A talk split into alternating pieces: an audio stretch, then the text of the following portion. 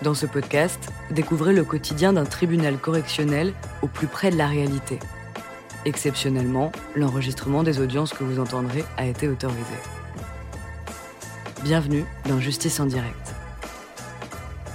Nous remercions Caroline Barret, ancienne présidente de la Chambre correctionnelle de Bordeaux.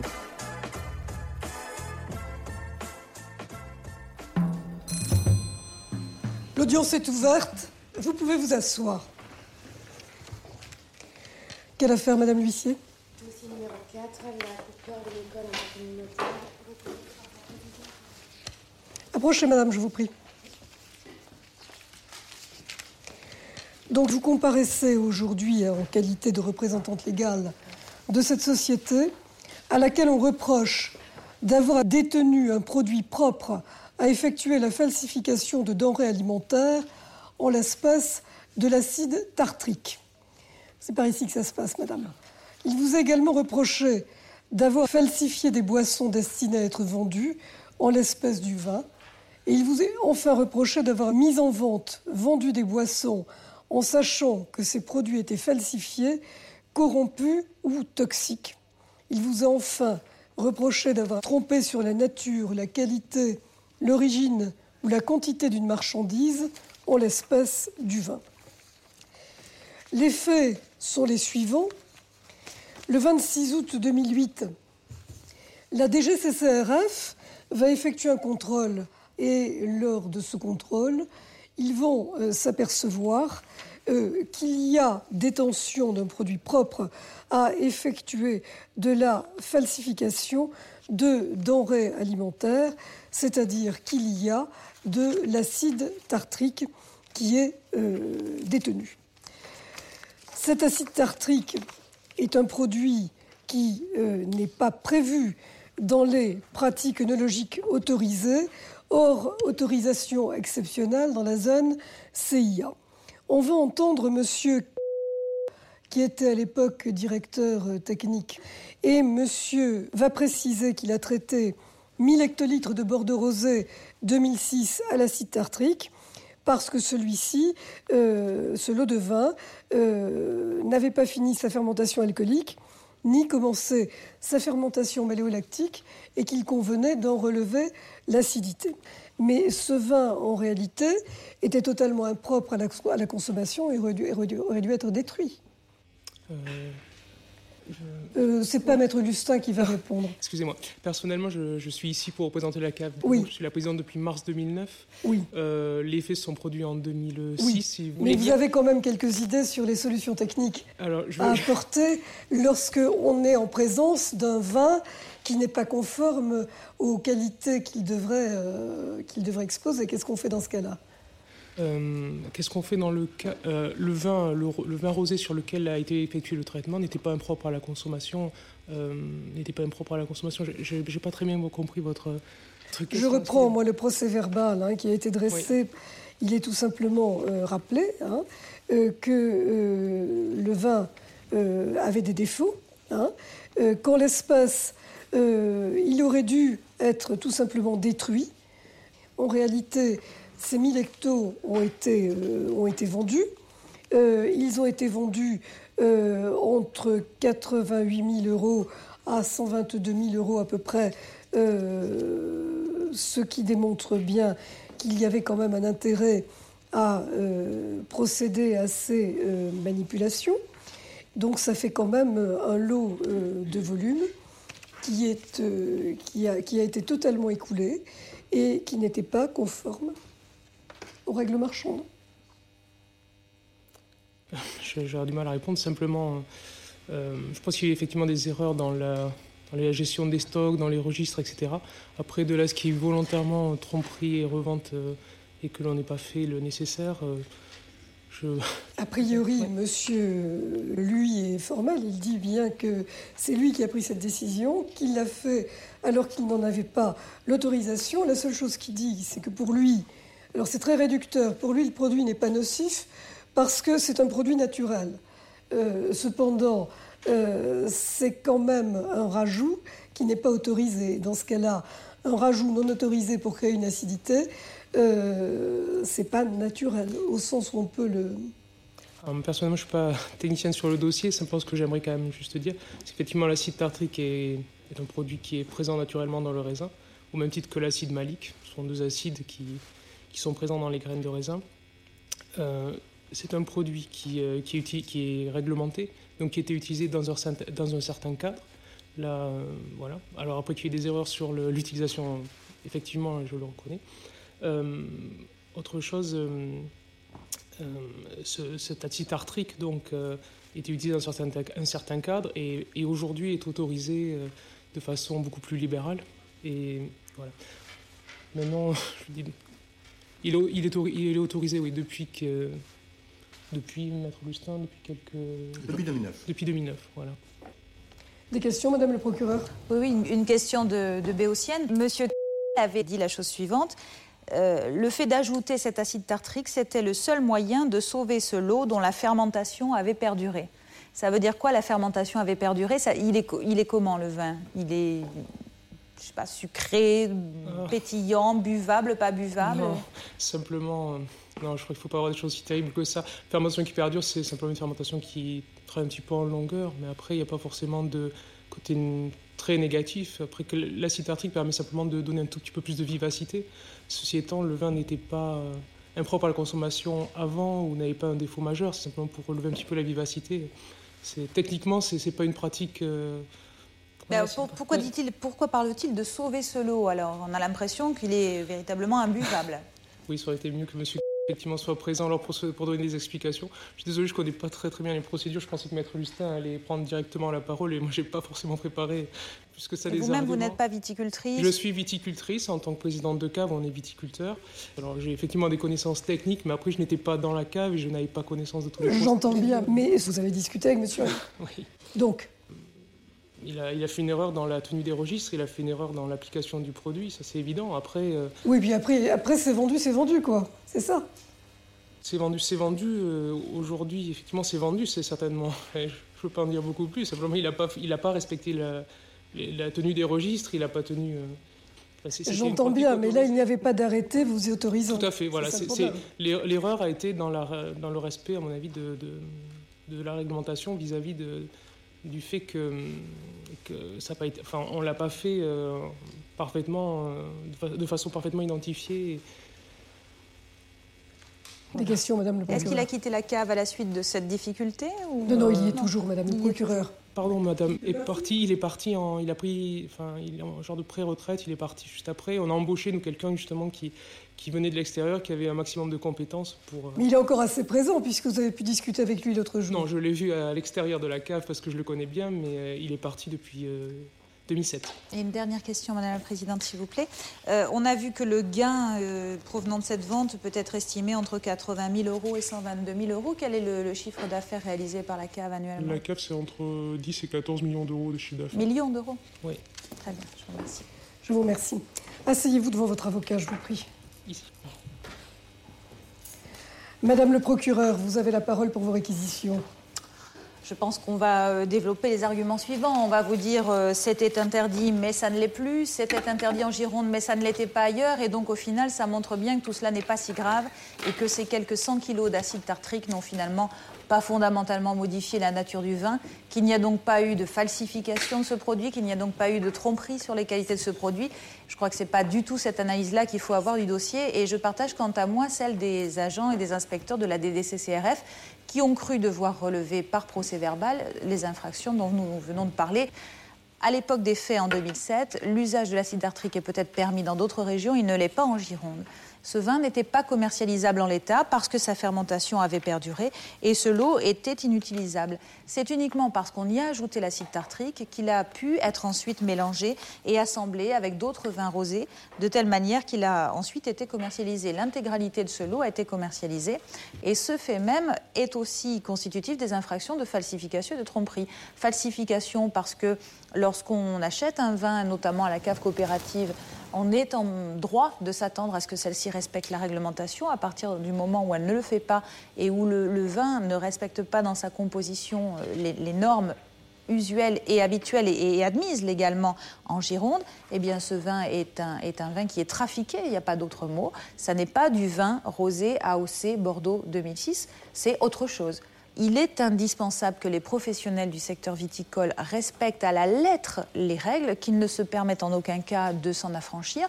On a tous les ans ici en Gironde des affaires de vin améliorées. Alors là, c'est de l'acide tartrique, la fois précédente, c'est du sucre ça n'est pas possible. Si on veut garder un certain niveau de qualité, un certain niveau aussi de crédibilité à, l'échelon du, marché international, il faut que nos vins soient irréprochables et pour qu'ils le soient, il faut que la réglementation soit respectée à la lettre. On ne peut pas tromper le consommateur, il doit pouvoir faire confiance à, la cave coopérative et celle-ci a commis une faute très grave, me semble-t-il, en s'affranchissant du respect de la réglementation. Alors je vous demande donc d'entrer en voie de condamnation et pour les trois délits qui lui sont reprochés, les peines encourues sont très lourdes, notamment pour la tromperie. Votre tribunal peut prononcer une amende qui irait jusqu'à 187 500 euros et euh, pourrait également euh, prononcer toute une série, une kyrielle d'interdictions. Ce ne sera pas nécessaire en l'espèce, mais il faut que l'amende soit suffisamment importante pour être à la fois répressive et dissuasive. Et puis, il faudrait aussi, là encore, que votre tribunal fasse connaître sa jurisprudence en, ordonnant non seulement l'affichage, mais la, diffusion dans la presse des décisions que vous êtes amené à rendre dans cette matière qui est tout particulièrement sensible ici localement. Donc je requiers la condamnation de la CAF coopérative et le prononcer à son encontre d'une amende que je vous propose de fixer à 80 000 euros. 80 000 euros parce que c'est le gain réalisé au travers de cette opération dont euh, vous assortirez euh, par, pour partie d'un sursis. Je vous propose donc au final de prononcer 80 000 euros d'amende dont 50 000 seront assortis d'un sursis de manière à prévenir tout risque de renouvellement de ces faits. Et je requiers en outre le prononcé de l'affichage et de la diffusion dans la presse de votre décision. Je vous remercie, Madame le procureur. Maître Lustin, vous avez la parole, je vous prie. Madame le Président, je vous remercie, Madame, Messieurs. Euh, toutes les opérations du vin, elles sont prévues par la loi. Elles sont soit interdites, soit réglementées. À l'époque des faits, du fait de l'application de la réglementation communautaire et de la réglementation nationale, l'acidification n'est pas interdite, mais elle doit être autorisée. Eh bien oui, Madame le procureur, la réglementation a changé. La réglementation a changé, c'est-à-dire que de caractère exceptionnel, l'usage de l'acide tartrique, et là, monsieur a raison, c'est un produit naturel du vin. On traite le vin par son produit naturel. Il faut le dire aussi, et alors là, je ne suis pas à même de vous en parler, car je suis avocat, je ne suis pas œnologue, mais la climatologie, le rythme des saisons a toujours, a toujours existé. Euh, les plus froids, le plus chaud, ça a toujours dans la nuit des temps, ça existait. Mais la climatologie change. Et par conséquent, il se naît de nouveaux besoins qui n'existaient pas aussi régulièrement autrefois. Vous avez ici une revue viticole qui euh, traite de cette question d'acidification. Et relatif phonologique applicable depuis le 1er août 2009, l'acidification peut maintenant être utilisée de plein droit. Est-ce que ce terme de plein droit pour des juristes, hein, nous ne sommes plus en matière d'onologie, de plein droit? Je peux par conséquent acidifier mes vins. Et je le peux, si on en prend une telle mesure, c'est pour répondre aux nécessités de l'agriculture, de la vigne et de son évolution. De plein droit. Sans doute la mesure avait été prise autrefois à juste raison pour éviter des excès de maniérification, mais elle est prise également maintenant pour rétablir des équilibres biologiques qui ne se font plus. Ne dit-on pas que bientôt on fera du, vin au sud de l'Angleterre Et le temps n'est sans doute pas loin. L'infraction existe. Elle prend quand même une autre interprétation. Euh, au demeurant, d'ailleurs, il revient toujours la même chose. On nous dit, mais voyons, vous êtes des fraudeurs falsification, euh, mise sur le marché de produits frauduleux et par conséquent de la tromperie du consommateur, etc. Et en tant que consommateur, on se trouve nécessairement interpellé en se disant, mais voyons, on me fait boire n'importe quoi. Ce produit était-il si mauvais? C'était l'interrogation qu'on se posait, c'est une question factuelle.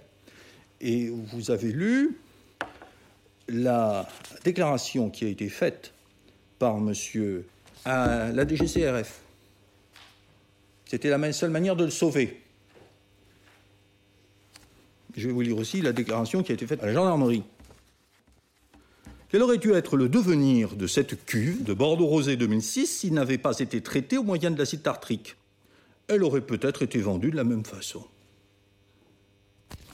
Est-ce que le mot sauver, dans la bouche d'un technicien, a la même valeur que dans celle d'un juriste? Produit impropre à la consommation On ne sait rien.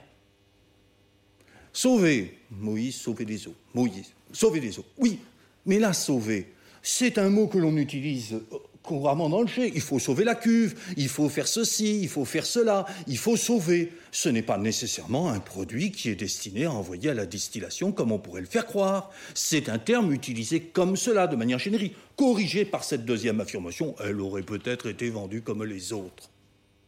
Voilà par conséquent une indication que je donne. Nous n'avons là aucune espèce de certitude quant à ce qui serait devenir, devenir cette cuve. Le consommateur doit être protégé. On en est tous convaincus.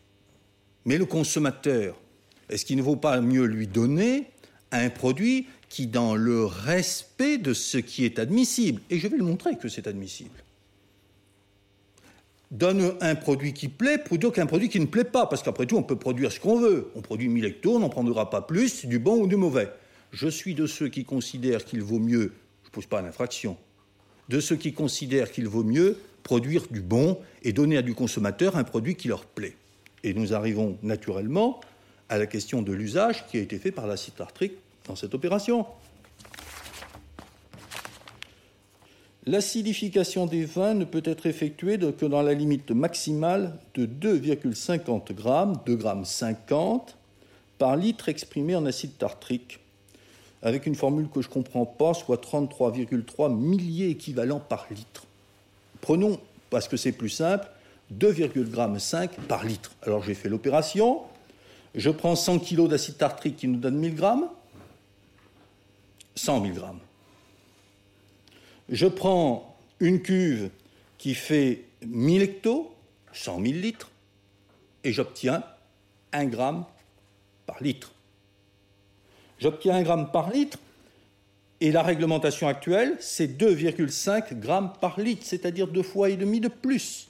Est-ce que je suis là outrancier? Est-ce que je porte atteinte à la santé publique? Est-ce que je porte atteinte à qui que ce soit ou à quoi que ce soit? Est-ce que j'ai là un produit qui est mauvais pour la consommation? Parce que la réglementation, c'est une chose. Ce qui était bon, ce qui était mauvais hier est bon aujourd'hui. Mais le vin, c'est le même. Hier, nous buvions du vin. Aujourd'hui, nous en buvons. Demain, nous en boirons encore. Eh bien, dans ces conditions, est-ce que ce vin, il aurait été mauvais sous prétexte que la réglementation ne suit pas? Non, on est là dans des choses sur lesquelles il ne faut pas être aussi catégorique, il faut être éclairé, il faut d'ailleurs que tout un chacun sache que bien sûr qu'il y a des choses qui sont interdites, mais qu'il y a des choses aussi qui sont raisonnables et qui sont admissibles. Donc je crois que nous avons là des réponses qui sont tout à fait intéressantes et qu'il faut prendre en considération. Il reste que si le tribunal ne rentrait pas en voie de relax, il prendrait, à mon sens, nécessairement en considération les éléments de fait de ce dossier. Vous vous interrogiez sur le chiffre d'affaires d'une société coopérative. Ça, c'est mon dada, c'est ma tarte à la crème, mais je ne vais pas m'étendre pour autant. Qu'est-ce que ça signifie, le chiffre d'affaires d'une société coopérative? Des millions d'euros.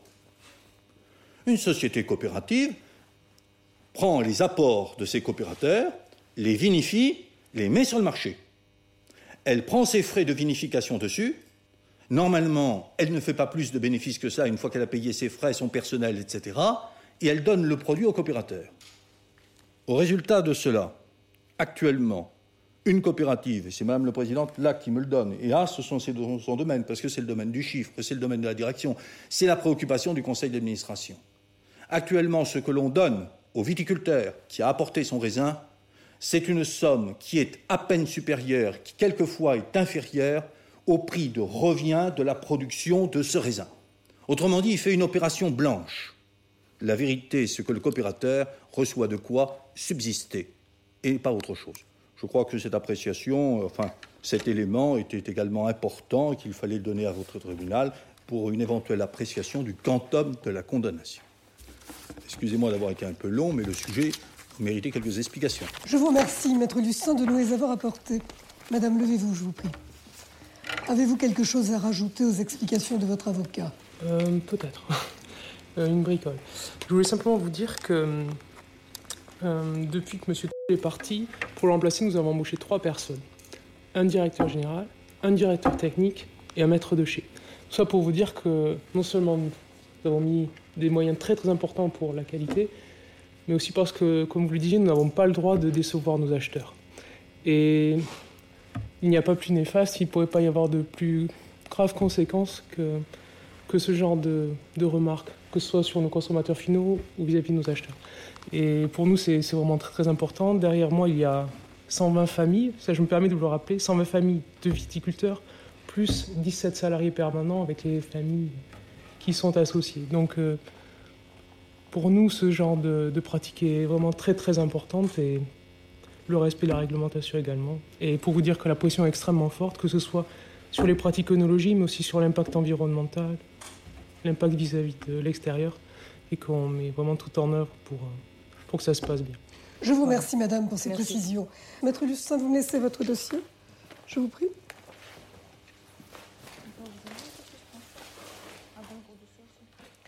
L'audience est suspendue, le tribunal va délibérer.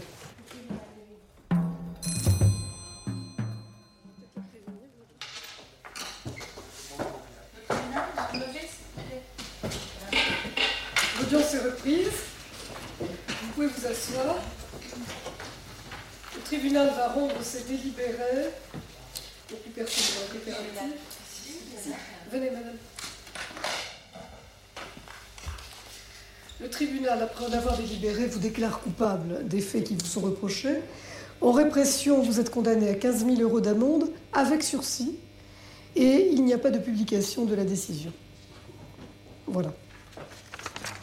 Vous avez compris? Je, je, Monsieur voulait rajouter quelque chose? Non? Non. C'est la coopérative qui est condamnée. Oui, vous avez compris, hein Très, très bien, oui. Vous avez saisi le sens de la décision, il n'y a pas de problème? Je pense, oui. Moi voilà, très bien, je vous remercie. Merci.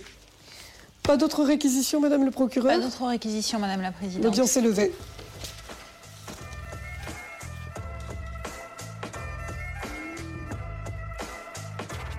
Vous venez d'écouter Justice en direct. Si vous avez aimé ce podcast, vous pouvez vous abonner sur votre plateforme de podcast préférée et suivre Initial Studio sur les réseaux sociaux. Justice en direct est une coproduction Initial Studio et Morgan Productions. Ce podcast est une adaptation de la série documentaire En direct du tribunal, produit par Morgan Productions, écrit par Samuel Luret et réalisé par Deborah Brown. Production exécutive du podcast, Initial Studio. Production éditoriale du podcast, Sarah Koskiewicz. Montage, Camille Legras. Musique, La Grande Table.